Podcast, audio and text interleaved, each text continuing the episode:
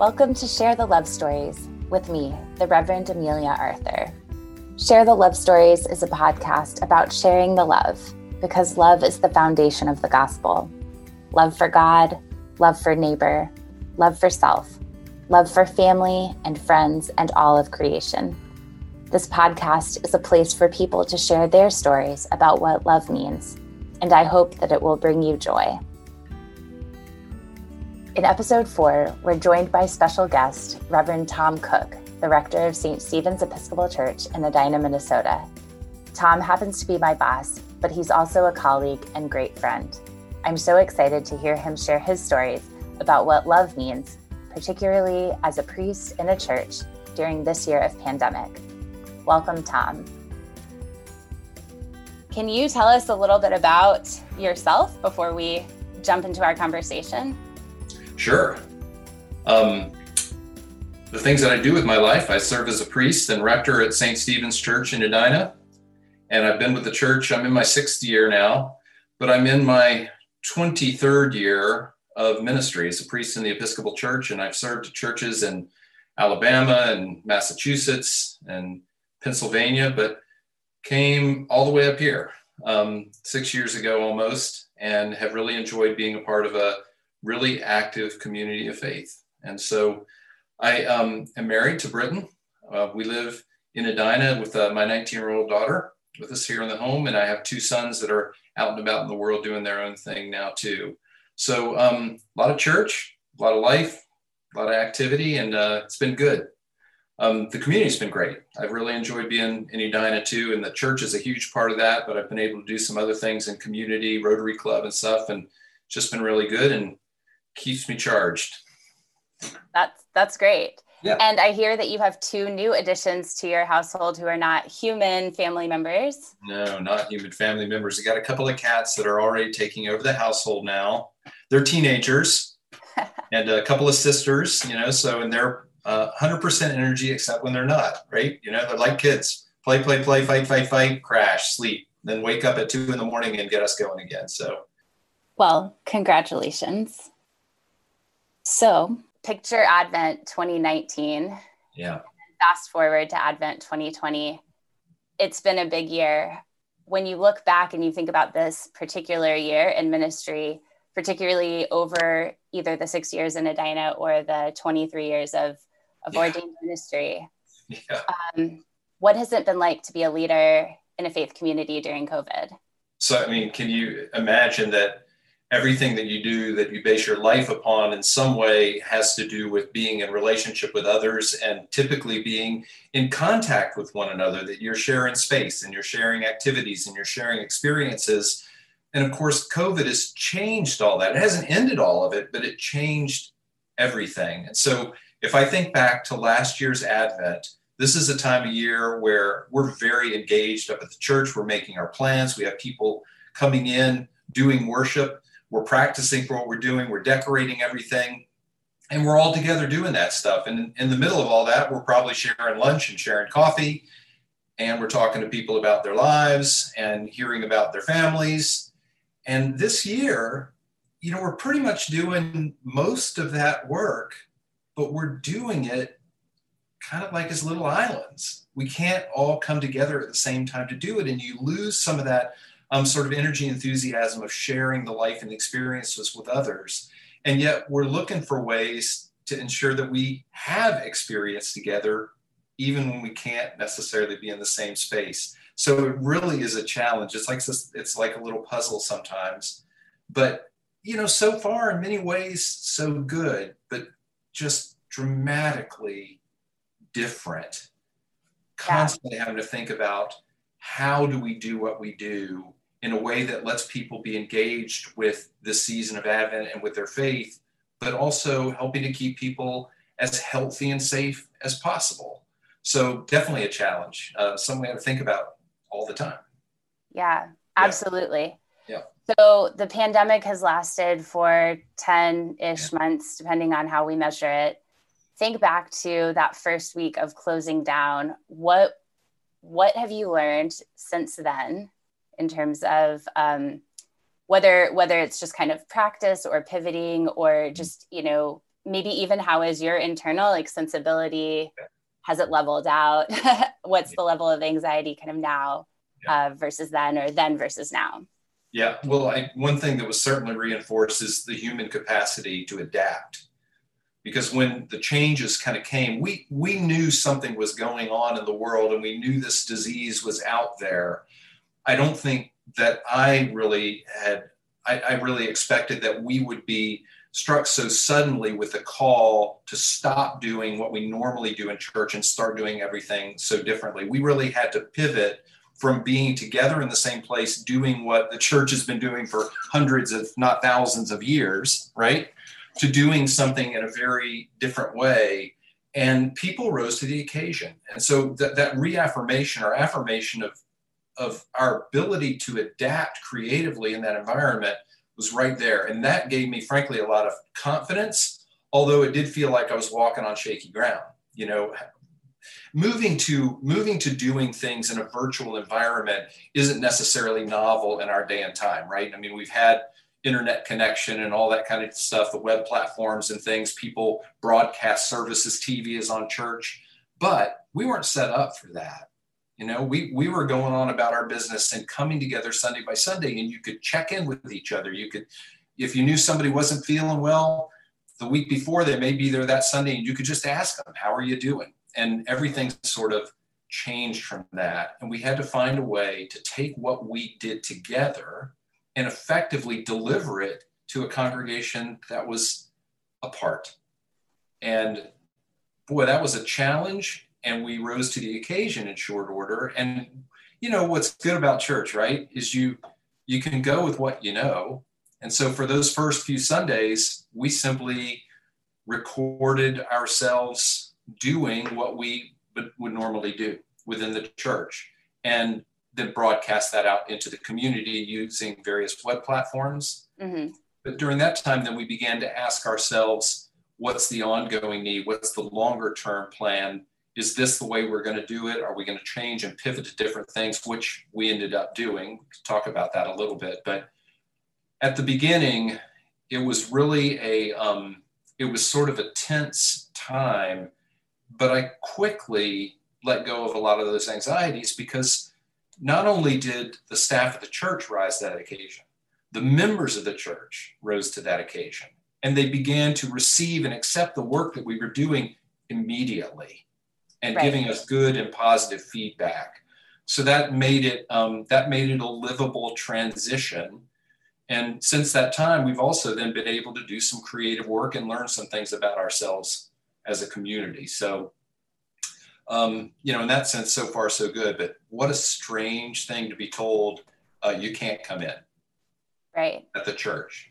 Right. Yeah. And you know, for this you know interview what's great too is that i've lived this with you so yes. definitely so much we could say i think about the i think the permission you gave us as staff to make those pivots and then to even pivot from the pivots right you know to, right. to figure out what was the right thing for us during holy week you know because as we think back to what that calendar was like we shut down what two-ish weeks before holy week and so right. we had to think really quickly okay what does Palm Sunday look like? What does Holy Week look like? And clearly, the easiest thing was let's do what we would do just without the people and let's mm-hmm. see how that goes. Yeah. Um, you know, and then, and then, like you said, that pivot towards then, but what does the community need? And I know that decision that a lot of folks made, which was to kind of shift from, you know, the Eucharistic service to a, a morning prayer type service or something where everyone could participate right. without it being this you know thing that the clergy and staff were doing on the video but that then the congregation didn't get to partake of the sacrament. Right. Um, when you think about uh, the ways particularly though that the community has um, embraced or adapted you know or pivoted along with us yeah. what are some specific examples of of what that has looked like to you? I mean, just what have you seen? Sure. Two two things particularly come to mind. Um, the first is that we made some decisions early on to incorporate as many people in the worship as we possibly could. And so that meant reaching out to um, members of the church, to member family households, and asking them to record portions of the service that in the past they normally wouldn't have participated in or led. And so we worked to get as many people involved as possible. And every time I asked someone for their help with that, they said, sure, we will do that. So there was this immediate outpouring of willingness to help with making the change to a different kind of church. And what we found over time then is that it's been a lot of fun, frankly, because people are showing up in worship, families are coming together to lead, people have been able to show off their new babies, or maybe there's a son or daughter in town and they've been able to share them with us during virtual worship. So there was that immediate willingness on the part of people to help out you know, it's not everybody's gig using the telephone to record video and things like that. So not everyone is there to do that. But most people, if they've got some, um, you know, ability with with that sort of work, have been willing to jump in and do it.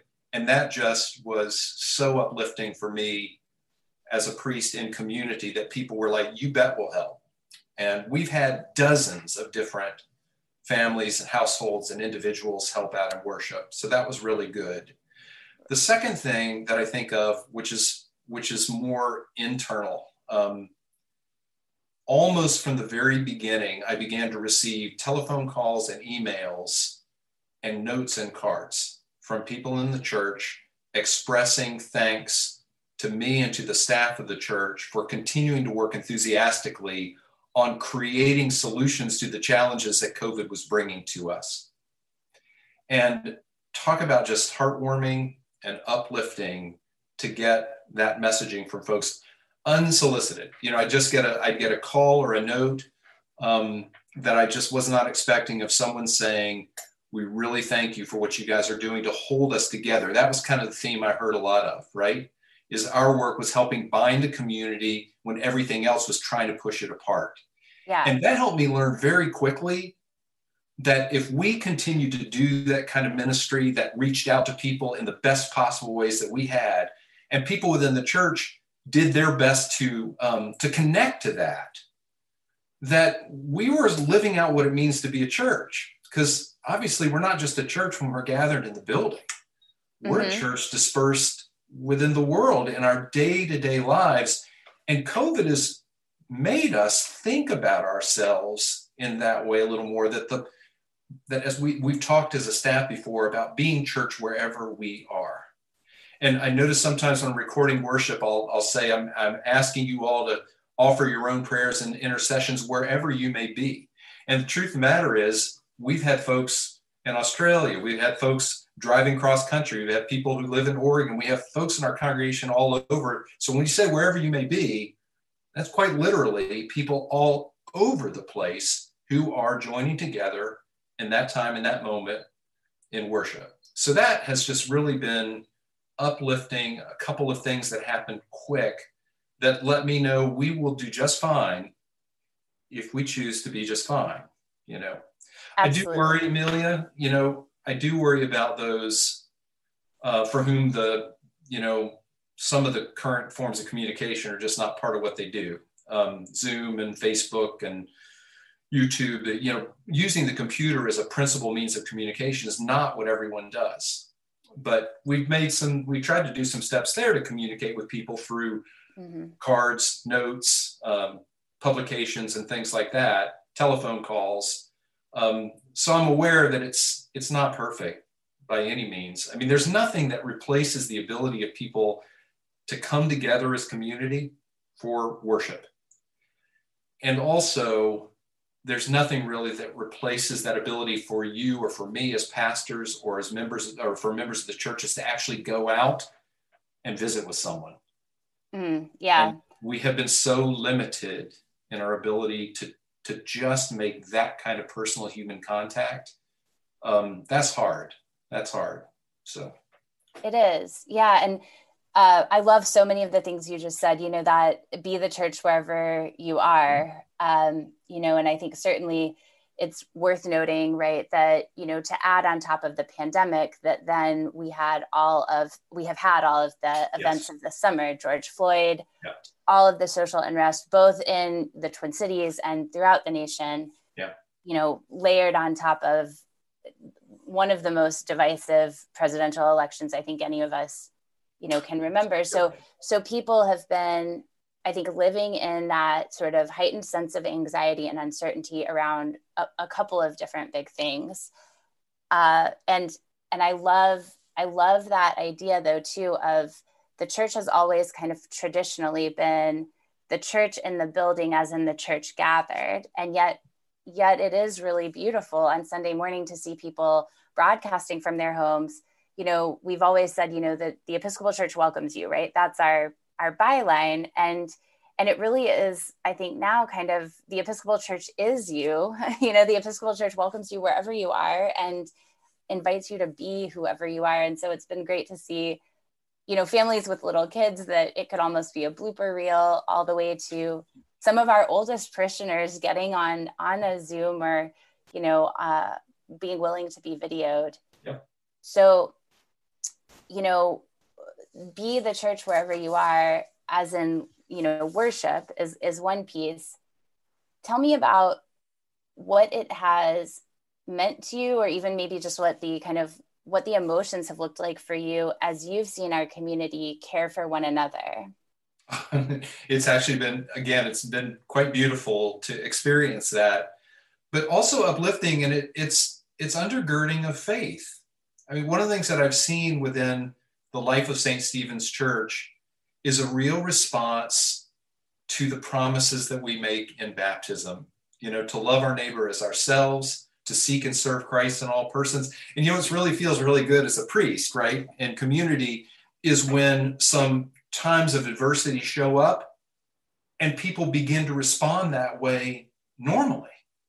I think, you know, it's important that the church staff, we've continued, we've continued to um, do what we're called to do. And I think that's a good example for folks. The, the church is, COVID's not going to knock us down.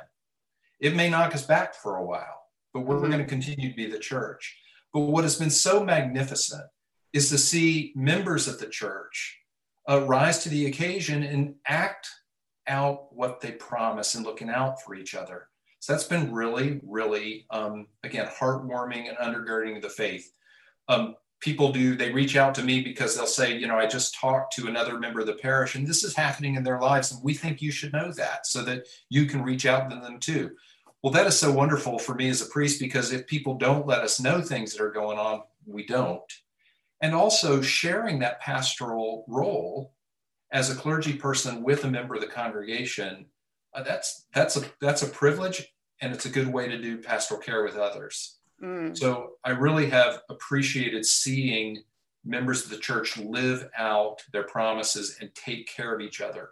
Now, the other thing is, in the middle of all that, you mentioned the stuff going on uh, within the broader society and social unrest. You know, St. Stephen's Church, we have ministries that serve with community partners in ministry. We do outreach. All that stuff has continued in COVID. None of that, not only did none of that stop, we almost doubled down really on making sure that we were reaching out to our ministry partners locally and to some extent abroad. I think of Holy Cross Anglican School in Belize to mm-hmm. find out where things were with them and what do you need at this point. So there was no relinquishing of um, enthusiasm or responsibility for working with other people during these times of unrest. And again, watching folks do that of their own volition that's that is their faith rising up in them and being at work. And that let me as a, a rector in a parish sit back and just give thanks to God for the community doing what the community is called to do. And so that has really been great. I've been humbled by that. Absolutely. Yeah. And and I think that when we talk about, you know, if you will, any sort of silver lining around COVID, mm-hmm. you know, when I think of the other things that have been going on, particularly this summer, um, with even the immediate need for response from faith communities in the Twin Cities, that if all of that had been happening in non COVID times, I think we would have still responded.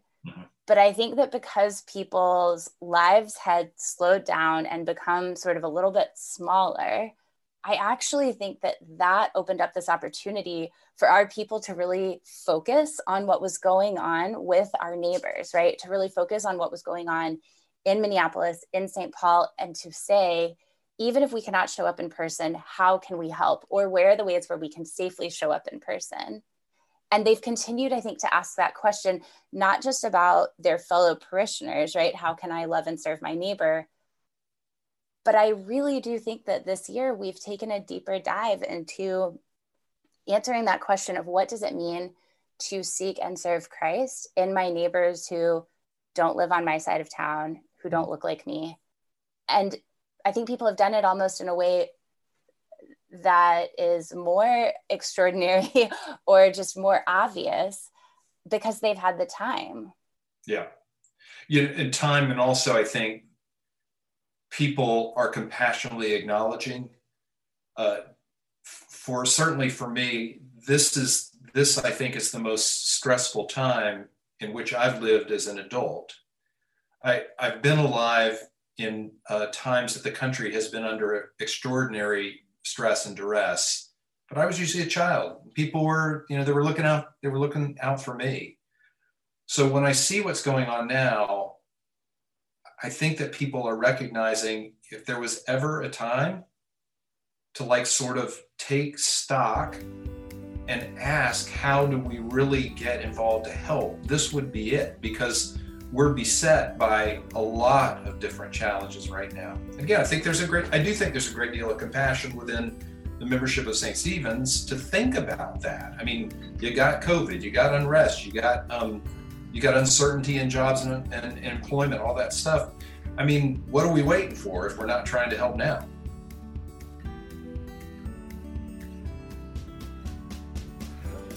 That wraps up the first of our two part series, Same But Different, with my special guest, the Reverend Tom Cook. I hope you join us next time as we continue to talk about what leadership in a faith community has been like during this year of pandemic and the many ways that love has been a part of that story. This is Share the Love Stories podcast with me, the Reverend Amelia Arthur, filmed at home in St. Paul, Minnesota. Until next time, take care and keep sharing the love.